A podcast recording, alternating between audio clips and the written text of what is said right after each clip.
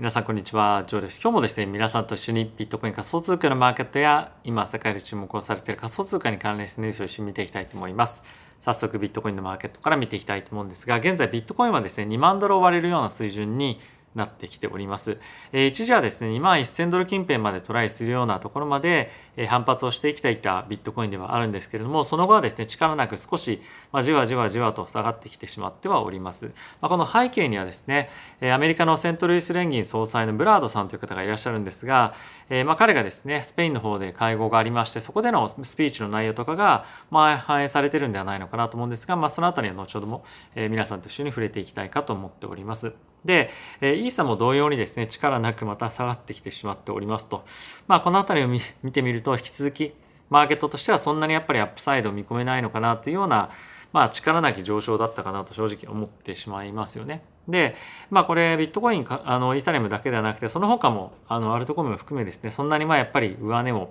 狙っていけるような状況ではなかったですし、まあ今日はちょっとアメリカの株式マーケットお休みだったんですけれども、まあおそらく先物ベースで見てみても、まあそんなに力強い上昇っていうのは、まあこういったニュースも出てきておりますので、えなかなかやっぱり見られないんではないのかなというふうには思っております。で、えー、おそらくですね、まあ、このあのアジアの時間がまスタートして、えー、先物ベースで動いてきた場合、まあ、おそらくそれで、え、ずるずると株式のマーケットが下がっていくと、まあ、それに引きずられるように、え、仮想通貨のマーケットも下がっていくんじゃないかなと思いますので一応株式マーケットがどっちの方向感に進むかっていうのは一つ、え、注目をしておきたいポイントになっているかなというふうには思っております。はい。ということでですね、皆さんと今日もですね、マクロに関連したニュースだったりとか、仮想通貨に関連したニュース一緒に見ていきたいと思うんですが、えまずは先ほども申し上げた通り、セントリス連銀総裁のブラードさんのですね、スペインで行われました会合の中身ちょっと見ていきたいと思うんですが、簡単に使われた資料の中にですね、キーテーマという5つのポイントがハイライトされているんですけれども、まあ、そのうちの1つがですね、ちょっと僕のあの目を引いたというかまとまったかなというふうには思っていてアメリカのですね雇用関係雇用市場に関しては2022年を通じてま非常に強いあの状況が保たれるんじゃないかということがですねコメントとしてはあるんですね。でまあそういったコメントもやっぱりあるのとプラス、まあ、それに加えて、えー、ここにまどんな発言をしたかっていうのがツイッターでも見られるんですけれども一番この上にあるポイントがですね、まあ、僕は特に気になったポイントではあるんですが、えー、今まあ、これまで結構なペースで、えフェットとしてはもうすでに金利上げてるような印象が皆さんも持たれてるんじゃないかなと思うんですが、ま、このブラードさん曰く、まあそれはですね、ものすごく最初が発射台が低かったからですよっていうコメントをしてるんですね。なので、ま、まだまだやっぱりフェットとしては、物価上昇が今後継続的に、まあ、あればという前提のもとなんですけれども、金利上昇の余地っていうものは、まかなりやっぱりありますよというようなことを案に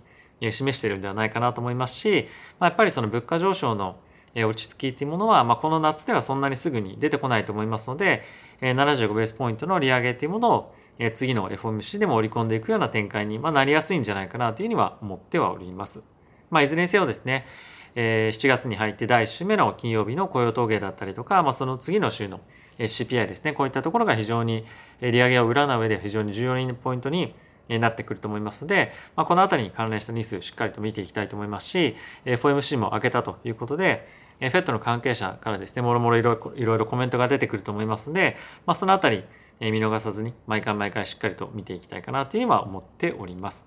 で、これに加えてですね、こちらのウォール・ストリート・ジャーナルの記事がありまして、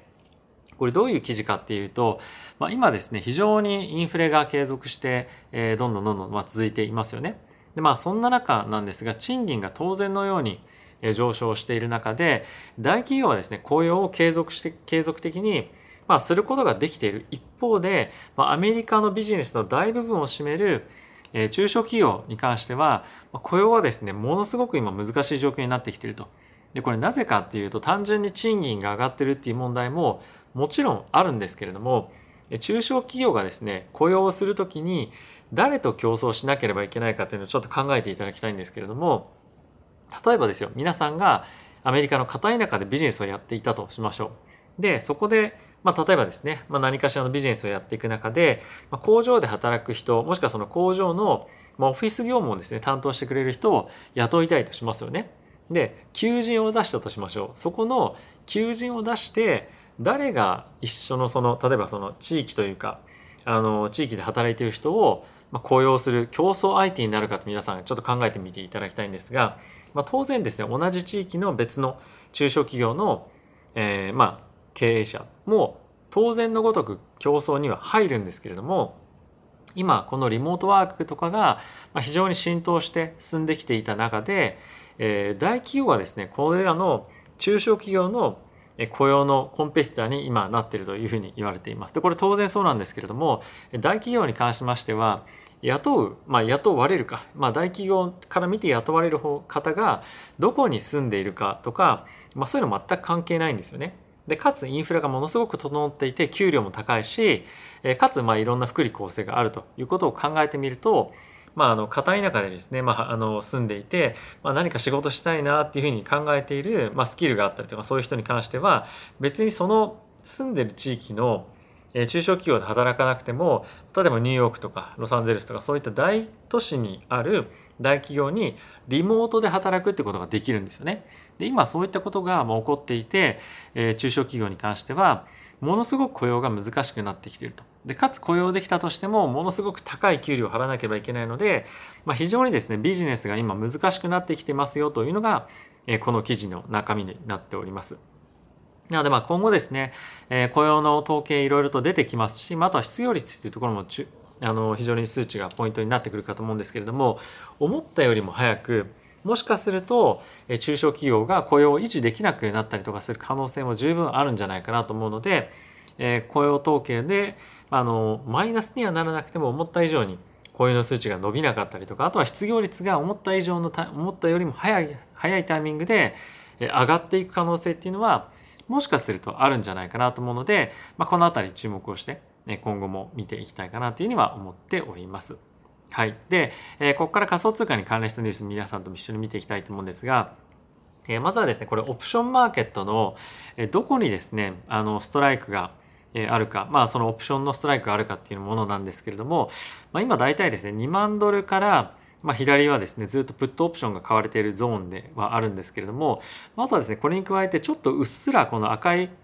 えー、あの山がですねいろんなところに、まあ、広範囲にわたってあるんですがこれはですねプットオプションを、まあ、たくさん持ってる人たちが、まあ、いるあの、まあ、ゾーンなんですね。でかつコールオプションに関しては、まあ、あのそんなに山が高くないというか、まあ、結構分散していたりですとか、まあ、あとは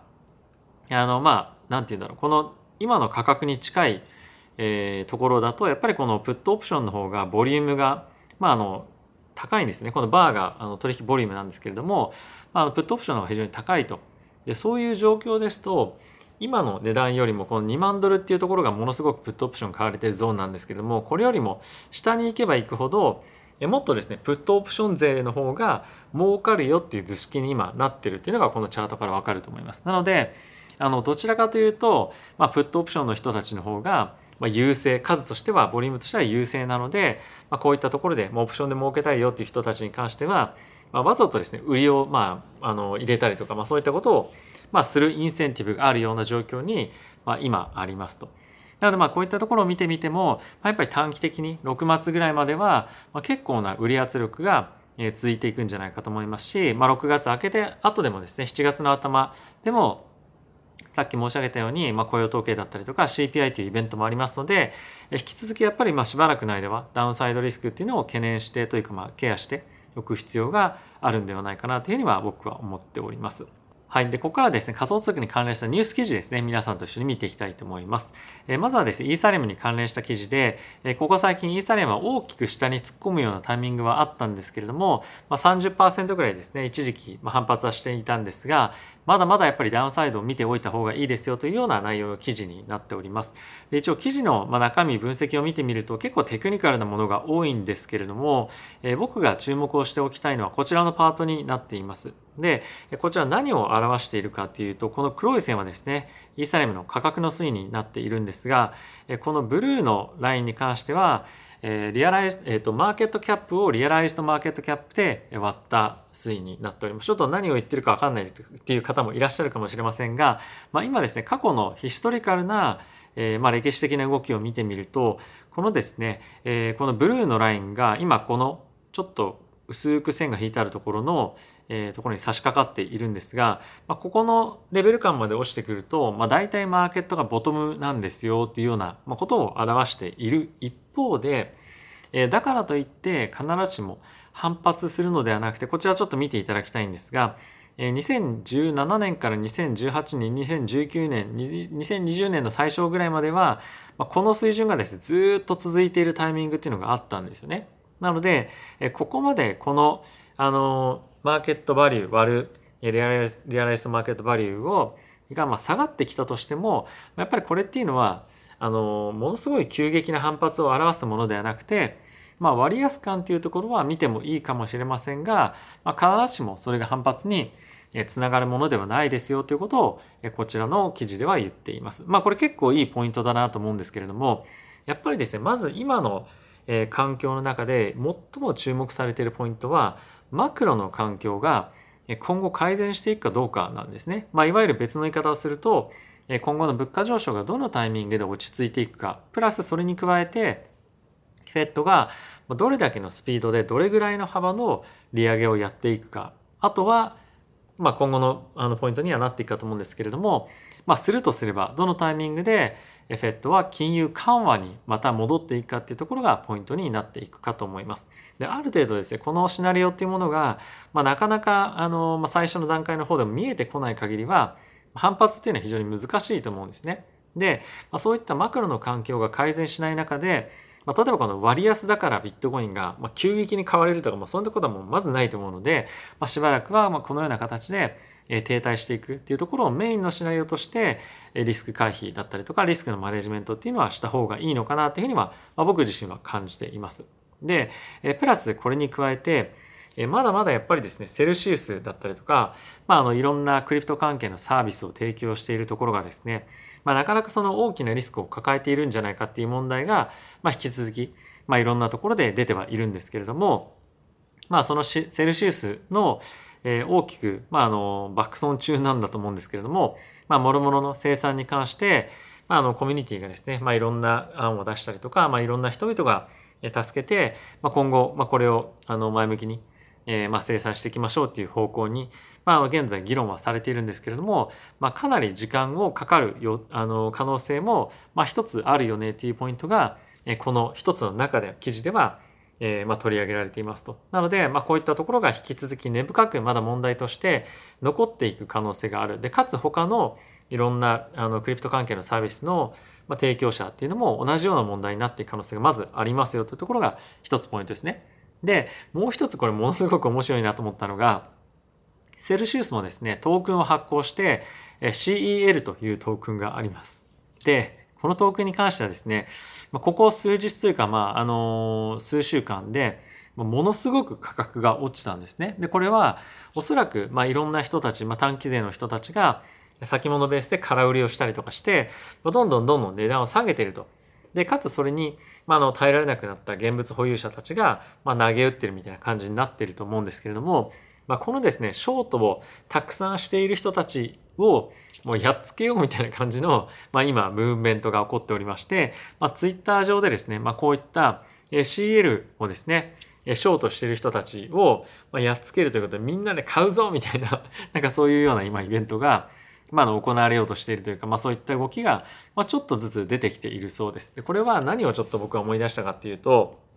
昨年ですかねゲームストップとか、まあ、そういったいわゆるそのミーム株っていうふうに言われたような、えー、あのものの動きに結構似ているんじゃないかなと思っていて、まあ、これがどのタイミングで本当に発動されてでかつ、まあ、そういったショートスクイズを起こすかっていうのが、まあ、注目の記事に、えーまあ、注目のポイントとなっていた記事に、えー、なっていました。まあ、これ本当に起こるのかどうかっていうのは正直わからないんですけれども株式マーケットよりまあ、あの何倍もですねこういった動きを起こしやすいのがクリプトのマーケットだと思いますし、まあ、流動性がなければないほど、まあ、そういったスクイーズを起こしやすいのでこの辺り本当に起こってくるようだともしかするとこのあのセルシウスのトークンだけではなくて、まあ、他のところでも相次いで結構起こる可能性が十分あるんじゃないかなと思うので、まあ、この辺りはですねちょっと追っていきたいなというふうには思っております。はい。ということで、皆さんいかがでしたでしょうか。まあ、ちょっとあの、マーケットをですね、引き続きまだまだ、あの、ちょっと期待させるようなタイミングもありましたけれども、まあ、やっぱりまだダウンサイドを警戒しながらの展開続いていくと思いますし、まああまりそんなにすぐにマーケット環境が戻るっていうことは株式マーケット見ててもそうなんですけれども、まあないかなと思います。結構時間かかるんじゃないかなと思いますし、あとやっぱり何といってもその先行きの見通しっていうものがある程度、まあ、ちょっと見えるというか、えー、まあコンセンサスとしてある程度ここまでぐらいだよねみたいなところがある程度何かしら見えてこないと下げ止まりっていうのは起こらないが起こらないかなと思いますので、まあ、引き続き警戒しながら資産運用していっていただければなと思っております。はい。ということで皆さん今日も動画ご視聴ありがとうございました。また次回の動画でお会いしましょう。さよなら。